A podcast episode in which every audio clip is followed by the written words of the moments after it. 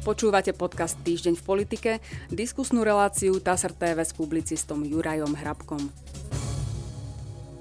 V dnešnej relácii vítam publicistu Juraja Hrabka. Dobrý deň. Dobrý deň.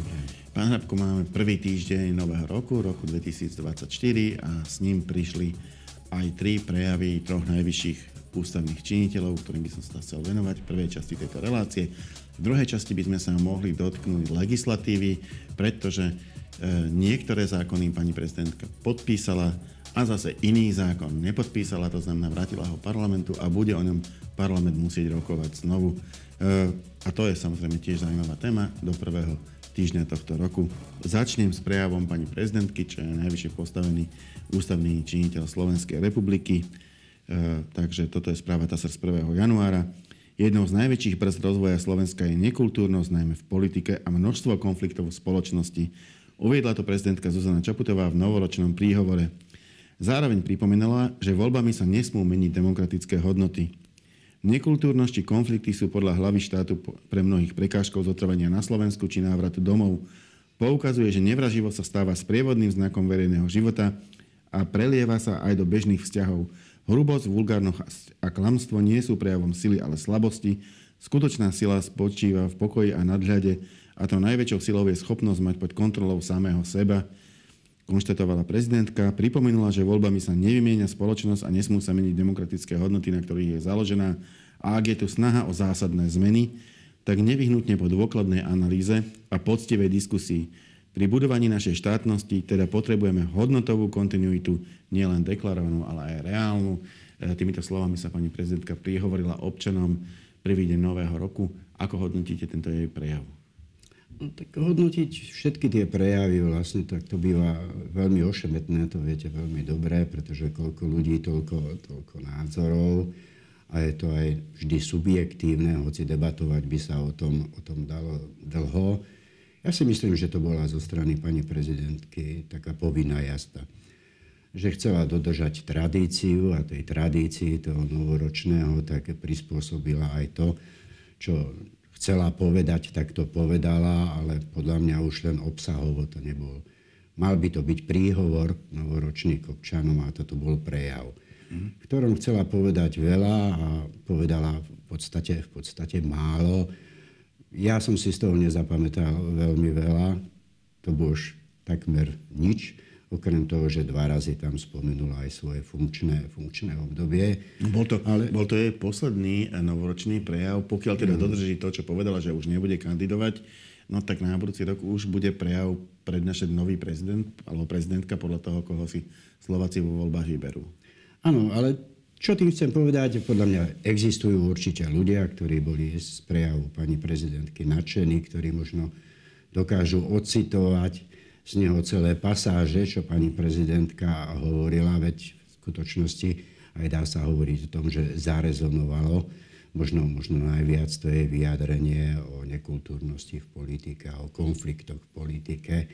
No len zase, ak by sme mali rozprávať o tom, tak by sme sa dostali aj k tomu, akým dielom pani prezidentka Čaputová prispela k tým konfliktom politike a nekultúrnosti bolo by to na dlhé rozobratie. Každý si to ohodnotí sám, podľa mňa to nemalo ani šmrnc, ani nejakú eleganciu, žiadne posolstvo. Bola to taká povinná jazda, neuškodilo, neublížilo, niekoho zase potešilo a bude o tom písať ešte možno aj siadodlhé traktáty, ale ja som žiadny doteraz taký nevidel. Ja som sa všimol ešte predsa len jednu vec, a to je tá hodnotová kontinuita. E- v demokratickej spoločnosti. Malo by sa to vzťahovať na to, že sa nebudú robiť nejaké rýchle zmeny. Chcel by som sa opýtať, či tá hodnotová kontinuita bola, bola vnímaná ako keby, povedzme, ako to na prvý pohľad vyzerá v rozsahu 30 rokov existencie tohto štátu, alebo tým naznačovala, že máme hodnotovo pokračovať v tom, čo robila bývalá vláda za tých 3,5 roka, teda bývalé vlády, boli tam asi 4 za 3,5 roka, a ak by to bolo tak, na čo by sme vlastne mali nadvezovať e, z toho predchádzajúceho volebného obdobia? Teda hodnotovo a na čo by sme nemuseli? To ja neviem, či to pani prezidentka myslela vzhľadom stiahnutia na tie vlády, ktoré tu boli počas ostatného 3,5 roka, respektíve od volieb 2020 do volieb 2023. Zrejme myslela celú tú plejadu udá, událostí. Zase museli, sme museli by sme pomenovať, o akých hodnotách sa rozprávame. O akých hodnotách? Či o hodnotách demokracie, o hodnotách právneho štátu, alebo o akých. Jasná vec, tá hodnota v civilizovanej krajine a v demokratickom právnom štáte je základná. Treba rešpektovať pravidlá. Bez pravidel sa jednoducho vládnuť nedá, keď sa niekomu tie pravidlá nepáčia nesúhlasí s nimi, má možnosť ich zmeniť, ale nemal by ich porušovať, pokiaľ sú platné. To je taká tá základná nejaká niť alebo hodnota, o ktorej by sme sa ako civilizovanej krajine mohli rozprávať. Naozaj, mal som tu e, len pred pár dňami e, pána Juraja Marušaka opisoval situáciu v Polsku, tak to, aj, aj tam by sa presne toto dalo aplikovať. Jednoducho, ak chcú zmeniť e, tú situáciu, nech zmenia pravidla a podľa nej potom menia situáciu. Lebo si to inak v skutočnosti iba skomplikujú e, a budú sa z toho dostávať o mnoho, o mnoho ťažšie, než, než keby sa tých procedúr držali.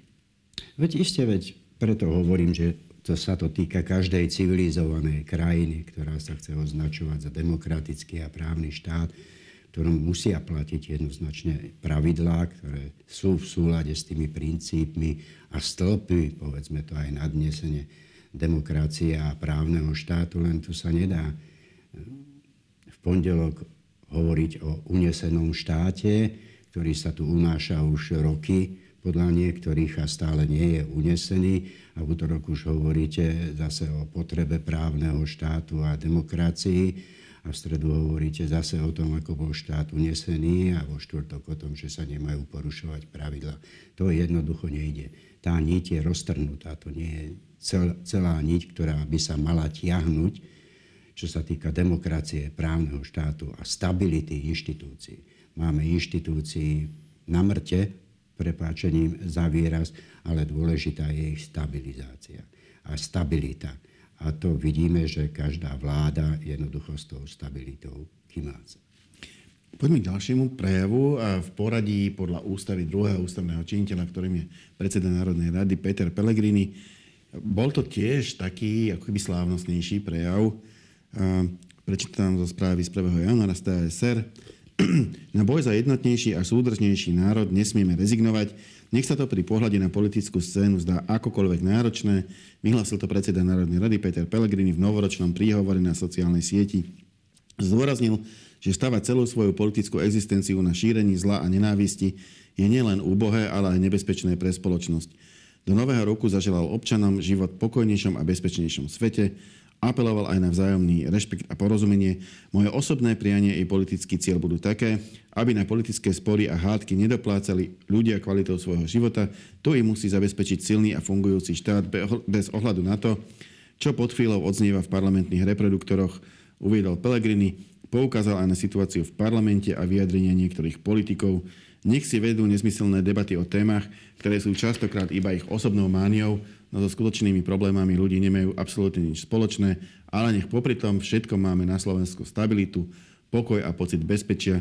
Preto vidí potrebu aj v stabilných a dôveryhodných inštitúciách, ktoré voči sebe nebojujú. E, toľko uvádza TASR.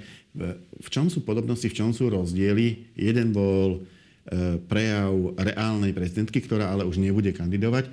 Druhý bol prejav predsedu parlamentu, ktorý ale možno kandidovať bude, pretože sa to o ňom už dlho hovorí a ešte nikdy to nepoprel. Ja som nepozeral prejav pána predsedu parlamentu, pretože ho mal zrejme niekde na sociálnych sieťach. Na rozdiel od prejavu pani prezidentky, ktorý som si aj vypočul, aj, aj prečítal. Samozrejme, no tak keby nebola príležitosť nového roka, tak tieto prejavy neodznejú. E, viac politicky mi pripadal prejav z toho, čo ste teraz čítali. Aj je to samozrejme, a je to jeden aj z dôvodov, pre ktorý by som to nepozeral, hoci som o tom vopred ani nevedel, že bude mať také vystúpenie, pretože je nutné dávať to do súvislosti s voľbami prezidenta. Čiže išlo o využitie funkcie predsedu parlamentu, ale myslím si, že aby to neznelo tak natvrdo, že každý politik, normálny politik v odzovkách, dokáže využiť takúto šancu, ako je príchod nového roku, aby nejaké to posolstvo svojim sympatizantom a voličom predniesol. To znamená, že nepripadá mi nič čudné na tom, že tak urobil aj Peter Pellegrini, obzvlášť keď sa podľa môjho názoru naozaj chystá kandidovať na funkciu prezidenta.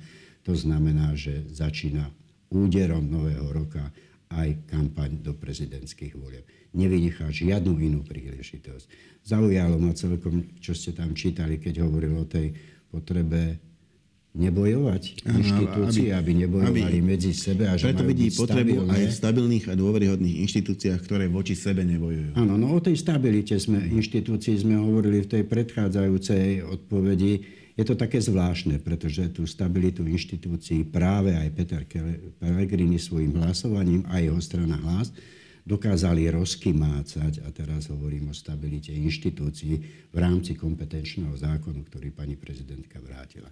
Čiže jedno sú, hej, jedno sú reči, iné sú skutky a to platí pre všetkých politikov. A do tretice tretí prejav. Máme tu ešte jeden. E, je to prejav v poradí tretieho ústavného činiteľa e, premiéra Roberta Fica. Prioritami vlády v tomto roku bude udržanie štandardov silného sociálneho a právneho štátu, dokončenie zmien v trestnom systéme či riešenie vysokých cien potravín, avizoval to premiér Robert Fico na sociálnej sieti. E, nerozumie výhradám prezidentky Slovenskej republiky Zuzany Čaputovej k štátnemu rozpočtu, to uvádzal ešte 1. januára. V roku 2020 až 2023 sa na Slovensku zneužívalo trestné právo na potlačenie opozície. Ani v roku 2024 však nemôže byť odpovedou revanš, pomsta, ale prijatie nevyhnutných legislatívnych zmien v trestnom práve, ktoré vyvolávajú dnes toľko politických vášní. Stojím si za názorom, že správnejšie ako vykopávať ráno dvere na bytoch a domoch našich oponentov bez dôkazov eh, a bez dôkazov ich obviňovať a na mesiace dávať do väzby, je zmeniť trestný zákon, trestný poriadok a zrušiť úrad špeciálnej prokuratúry, aby sa nemohli opakovať prípady vážneho zneužívania moci na politické účely, eh, vyhlásil Fico. Takže toto je, tento, tento prejav bol iný, bol menej slávnostný a zdá sa, že bol konkrétnejší. Ako, ako ho vnímate vy? Nevidel som ani ten, ten samozrejme. Opäť, jedna vec sú reči, druhé sú skutky. Premiér je, je šéfom výkonnej moci, ak by som to mal porovnávať, čo ste pred chvíľou citovali z jeho prejavu a z prejavu Petra Pellegriniho, tak je samozrejme viditeľný okamžite ten rozdiel kým Petrovi Pelegrinovi ide o kandidatúru v prezidentských voľbách a o víťazstvo v nich, veď to je prirodzené, každý, kto sa zúčastní z takejto pozície, musí mať ambíciu vyhrať a nie iba sa zúčastniť.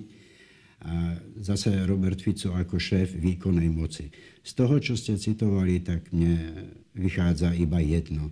Najdôležitejšie pre premiéra bude naozaj zmena trestného zákona, trestného poriadku a zrušenie úradu špeciálnej prokuratúry. Ak by to tak nebolo, tak by na to nedal dôraz. Toto bude pre neho zásadná vec, z ktorej neustúpi. Iná vec je, či sa mu to podarí, ale toto je pre neho naozaj zásadná vec. No, je tam, je tam samozrejme potom e, tá parlamentná matematika, pretože keď, a to sme robili aj v minulom volebnom období, vždy keď sa uvažuje o tom, či sa niečo môže podariť alebo nemôže, treba sa pozrieť, aké sú pomery v parlamente. E, vychádza, že na tej téme je asi zhoda tých troch vládnych štá, e, strán a majú 79 poslancov. Otázka je, či si ich udržia disciplinovaných, pretože toto sa mi zdá byť vec, ktorú pani prezidentka určite vráti, už to aj spomínala v minulosti. To znamená, bude treba ako pri vrátenom zákone 76 hlasov nestačí len väčšina zo zúčastnených poslancov. Áno, ja som tým chcel povedať iba to, že ak samotný premiér Robert Fico považoval toto za potrebné povedať v tom novoročnom svojom, svojom prejave, tak na tomu naozaj veľmi, ale veľmi záleží a urobí všetko preto, aby to presadil. Nech to stojí, čo to stojí. Tak to čítam ja teda, samozrejme. Uh, Prezidentka Zuzana Čaputová, to je správa z 2. januára, ešte relatívne čerstvá, prezidentka Zuzana Čaputová v útorok vrátila poslancom Národnej rady na opätovné prerokovanie tzv. kompetenčný zákon. Výhrady má k viacerým jeho ustanoveniam aj k samotnému legislatívnemu procesu. Informoval o tom prezidentkin hovorca Martin Strížinec. E, takto, náša prezidentka zase, e, treba povedať, že nevrátila všetko, čo schválila Národná rada.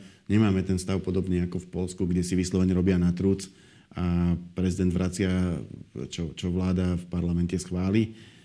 Ale tento kompetenčný zákon vrátila, vrátila ho s týmto odôvodnením. čo s ním teda bude ďalej. Je možné, že, že na schválenie toho kompetenčného zákona mali tie koaličné strany dostatok poslancov, ale už na prelomenie veta nenazbierajú? No, tam je viacero, viacero tých otázok. V prvom rade možno treba povedať, že nie je to celkom tak, ak by pani prezidentka mala výhrady voči legislatívnym procesu a postupu, tak by vrátila celý zákon. Ale to neurobila. Napadla alebo pripomienkovala zhruba 5 vecí v ňom, vystihla tie najzávažnejšie, a ktorých sme dokonca začali hovoriť už na začiatku tejto debaty a ktoré sa týkajú stability inštitúcií. Pretože to najzávažnejšie naozaj v tom zákone našla a či to je presun kompetencií, právomoci odvolacích, ktoré bráni pre prezidentský úrad aj pre ďalšieho prezidenta, nie pre seba, pretože dochádza k zmene rozloženia mocenských síl v štáte, ak by ten kompetenčný zákon bol opätovne schválený. Prezident stratí niektoré menovacie stratí kompetencie. menovacie a odvolacie kompetencie, to je jedna vec. Druhá vec, ktoré tam napadá, ide o dva úrady. Ide o štatistický úrad a úrad pre dohľad nad zdravotnou starostlivosťou. Ďalšou vecou je odňatie právomoci ministerstvo hospodárstva, zahraničných vecí a tajnej službe a udelenie akéhosi monopolu, ktorý sa týka zbraní ministerstvu obrany. To nemôže urobiť vôbec žiadnu dobrú krv, aby o takejto vážnej veci rozhodoval iba jeden minister. No tak to určite, určite sa pri takýchto veciach bude radiť tak, tak e, s tajnými službami, nie len, nie len so Siskou, ale určite aj so svojimi, má aj ktoré, má, ktoré má v rezorte. Isté, isté, ale ja no. opakujem, ide tu o delbu moci, tak mm. ako je nastavená teraz, tak sa ruší v niektorých tých častiach, ktoré uvádza kompetenčný zákon, pretože v ňom vôbec nejde o nejaké zriadenie ministerstva cestovného ruchu. To napokon ani pani prezidentka nepripomienkovala, pretože to je nepodstatné, či bude jeden úrad ministerský viac alebo menej. Nie až tak celkom, ale z hľadiska to, tej, tej rozloženia tých mocenských síl, tak ako sú teraz, delby moci a spolupráce orgánov, tak prichádza k o mnoho závažnejším zmenám, ako je vznik jedného ďalšie, ďalšieho ministerstva. Môžem sa ešte opýtať? Áno. E, teraz ma zaujalo, keď spomínate, že nevrátila zákon ako celok, ale len konkrétne vypichla proste tie veci, ktoré jej tam vadia. E, znamená to, že ak by vrátila zákon ako celok, tak sa on vráti de facto do druhého čítania a poslanci môžu e, ten zákon ešte pripomienkovať aj inak. Napríklad je zobrať aj ďalšie právomoci, ktoré pôvodne nebrali a jednoducho by to mohli spraviť ale keďže ho nevrátila ako celok, ale len tých, týchto 5 vecí, tak to nemôžu? Nie, to sa nedá ani v jednom, ani, ani v druhom prípade. Ten postup bude taký, že keď dorazí do parlamentu, predseda parlamentu určite, kedy sa bude o ňom rokovať, sme zvyknutí, že zákony, ktoré vrátil parlamentu prezident, boli hneď v úvodoch schôdze, aby sa ukázalo, či ich parlament prelomí veto alebo neprelomí veto alebo sa nimi nemusí vôbec zaoberať, potom ide aj do koša, aj také veci sa už stali. Tu sa bude rokovať v prvom rade o pripomienkach pani mm. prezidentky, o tých piatich, ktoré vzniesla. Oni sú to v podstate iba tri body, ale obsahujú 5, obsahovo je tam 5 e, pripomienok. Čiže o tom bude aj parlament hlasovať a buď to schváli, uzná pripomienky pani prezidentky, alebo to neschváli a potom sa bude hlasovať o zákone ako celku. Opäť musí byť schválený celý, celý zákon a preto aj pri tomto platí, že mimovládne strany tam nie sú ani do počtu. V no, pozor, prípade. je tam ešte jedna vec. Môžu napríklad naťahovať proces. To je druhá vec. Aj to, aj to zase nie úplne tak, ako pred Vianocami. Ak som to správne pochopil, môžu naťahovať rozpravu, že sa prihlásia všetci 70 do rozpravy e, a e, každý na každého bude reagovať a potom sa prihlásia znovu na čo asi sa bude reagovať tým, že sa bude rokovať 24 hodín. Proste už sme to raz celé zažili, ale nemôžu spraviť to, čo urobila hnutie Slovensko, že tam jednoducho prinesú telefónny zoznam, povedia, že je to pozmenujúci návrh zákonu a budú ho tam 8 hodín čítať. E, to sa nedá, lebo nemôžu už dávať e, pozmenujúce návrhy k takto vrátenému zákonu. E, Fakticky je to tak, že môžu urobiť všetko to, čo im vládna koalícia dovolí urobiť. Ale môžu, môžu klásť pozmenujúce návrhy? Nie, nie. No, už táto, táto, táto, už lebo, lebo tam, je, tam je totiž to jeden veľmi dôležitý rozdiel. E, obštrukcia, e, ktorá sa robí naťahovaním rozpravy, má svoj limit. Dá sa to natiahnuť veľmi, ale nedá sa to natiahnuť nekonečne, e, pretože jednoducho na, to, na tie vystúpenia sú časové limity na 20 minút, 10 minút, proste nakoniec sa to predsa len vyčerpa a dôjde k hlasovaniu. Ale pokiaľ je možné robiť obštrukciu tým predkladaním 8-hodinových e, pozmenujúcich návrhov, tak je to nekonečná obštrukcia dá sa zastaviť len e, vyslovene tvrdým hlasovaním parlamentu, že sa ukončuje, že sa ukončuje rozprava, čo zase potom bude opozícia vyhlasovať, že bolo nedemokratické, ako to urobili pred Vianocami, rozhodne to nevyzerá dobre. E, tak som rozmýšľal, že či pri tomto kompetenčnom zákone e, dôjde k obštrukcii a či môže prísť aj k takej, ktorá je nekonečná. To znamená, budú sa čítať pozmenujúce návrhy dlhé hodiny a neskončí sa to nikdy.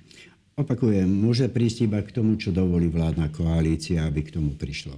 Záleží na jej rozhodnutí, pretože vládna koalícia má väčšinu. Ale nie je možné rokovať o iných pripomienkach, ako tých, ktoré zniesla pani prezidentka, ktoré dostanú tí poslanci na stôl. Nie je možné rokovať, nie je možné už ten zákon ani doplňať, ak to mám povedať napríklad. Nie je možné už z neho vypustiť ani ministerstvo cestovného ruchu, hoci by s takým návrhom prišiel samotný Andrej Danko. To nie je možné. Nie je možné zvýšiť, rozšíriť mu kompetencie. To už nie je možné. Všetko zostáva tak, ako je a bude sa rokovať v podstate iba o tých troch bodoch, ktoré pripomienkuje pani prezidentka. A tam ten čas môžete samozrejme naťahovať, pokiaľ vám to vládna koalícia nepovie dosť, neutne to. A preto aj hovorím, že tam nie je dôležitý ani počet mimovládnych poslancov. Toto majú v rukách iba vládni poslanci. Musí ich byť musí byť najmenej, ich musí byť najmenej 76. To znamená, že mimovládni poslanci nie sú ani do počtu. Nedá sa povedať, že by boli čo len do počtu. Nie sú ani do počtu. Musí byť najmenej 76 vládnych poslancov, ktorí buď prelomia, alebo akceptujú teda pripomienky pani prezidentky. A to záverečné hlasovanie bude práve o tom o zákone ako celku, teda buď s pripomienkami pani prezidentky, ak ich predtým parlament uzná, alebo bez ich pripomienok. E, moja posledná otázka je k zákonom, ktoré pani prezidentka podpísala, lebo ako som spomínal, e, tento zákon vrátila, ale iné podpísala. Podpísala zákon o štátnom rozpočte a zároveň podpísala aj e, zákon o tých ako keby zmenách, ktoré majú umožniť konsolidáciu verejných financií. Obidve tie veci spolu súviseli. E, vďaka tomu, že ich podpísala, e, tak máme e, štandardný rok a jednoducho štát pôjde na základe schváleného štátneho rozpočtu. Keby to nebola bývalá spravila, automaticky sa rok začne v rozpočtovom provizóriu, s ktorým Slovensko nemá skúsenosti. Naozaj to sú obrovské účtovné problémy. Proste prvý mesiac provizóriu, druhý mesiac už podľa rozpočtu. Všetky štátne inštitúcie, všetky samozprávy, každý, kto proste nejakým spôsobom narába s peniazmi zo štátneho rozpočtu, by mal obrovské problémy. Týmto podpisom tomu zabránila, ale napriek tomu s tým e, rozpočtom spokojná nebola, lebo naznačila, že ho možno dá na, na ústavný súd. Tak sa chcem spýtať, že, že či teda u nej prevážila tá zodpovednosť a radšej schválila, teda podpísala zákon, aj keď s ním nebola úplne spokojná, aby neurobila problémy proste všetkým tým inštitúciám, ale dá ho teraz na ústavný súd. Eh, a čo to znamená? Čo, ak teda ústavný súd povie, že niečo nebolo v poriadku? Ja si viem, viem, že, myslím, že je to hypotetické, lebo ešte to tam nedala.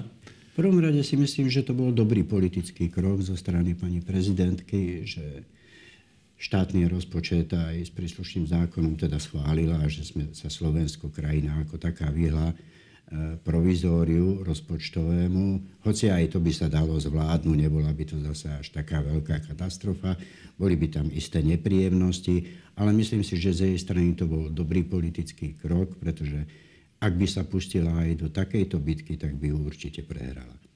Štátny rozpočet to proste pre každú vládu musí byť, to má, to má najväčšiu prioritu, pretože podľa neho sa potom presúvajú peniaze a sem tam aj nie podľa neho. No to je jedno. Myslím si, že túto bitku by pani prezidentka prehrala. Zrejme prehrá aj tú bitku o kompetenčný zákon, ale tam to nie je až tak 100% isté. že, že, že to naozaj tak bude, to uvidíme, aké bude. A konec koncov aj tempo to možno skončí na ústavnom súde. Samozrejme, mimovládne strany vyzývali pani prezidentku tomu, aby nepodpísala štátny rozpočet. Ale podľa mňa, opakujem, je dobre. Bol to dobrý politický, politický krok z jej strany, že to podpísala. Ak pritom zároveň avizovala to podanie na ústavný súd, no tak v prvom rade si treba počkať samozrejme na to podanie, ak bude, ako bude znieť. Ale aj toto ja považujem za celkom dobrý krok, že podpíšem a avizujem to podanie. Uvidíme, ako ho naformuluje, ale čo ja o tom viem, tak jednoducho ju k tomu nutí nie súčasný rok 2024, ale budúcnosť. To znamená, že zanechá takýmto podaním, ak bude dobre napísané, ak bude dobre sformulované a ešte uvidíme, ako si s ním poradí ústavný súd, akýsi odkaz do budúcna. Pretože máme zákon o rozpočtovej zodpovednosti. Uh-huh. A myslím si, že o ten je ide. Je to ústavný zákon, ktorý má isté limity. A ak sa zhodneme na tom, že zákony je potrebné dodržiavať a nie obchádzať, tak si myslím, že pani prezidentke ide o to, že či vláda naozaj nemá žiadne limity pri zostavovaní štátneho rozpočtu, povedzme už na rok 2025, eh, alebo je potrebné, aby pritom rešpektovala ústavný zákon o rozpočtovej zodpovednosti. A keďže teraz vláda koná inak, ako si pani prezidentka myslí, že by mala konať, tak na to tu je ústavný súd, aby nám povedal, či ústavný zákon o rozpočtovej zodpovednosti je aj pre vládu iba kusom papiera, alebo či skutočne obsahuje limity, ktoré sú záväzné pre vládu. Ak povie jedno alebo druhé, podľa toho sa treba zariadiť, ale jednoducho tá situácia sa potom môže zmeniť. Ale to už predbiehame samozrejme veľmi. Ale myslím si, že o toto ide. Hm? Ďakujem pekne, to bola posledná otázka, posledná odpoveď našej dnešnej debaty. Ja za účastnenie ďakujem publicistovi Jurajovi Hrabkovi. Ďakujem za pozvanie. A my sa v našej diskusii stretneme opäť na budúci týždeň. Dovidenia.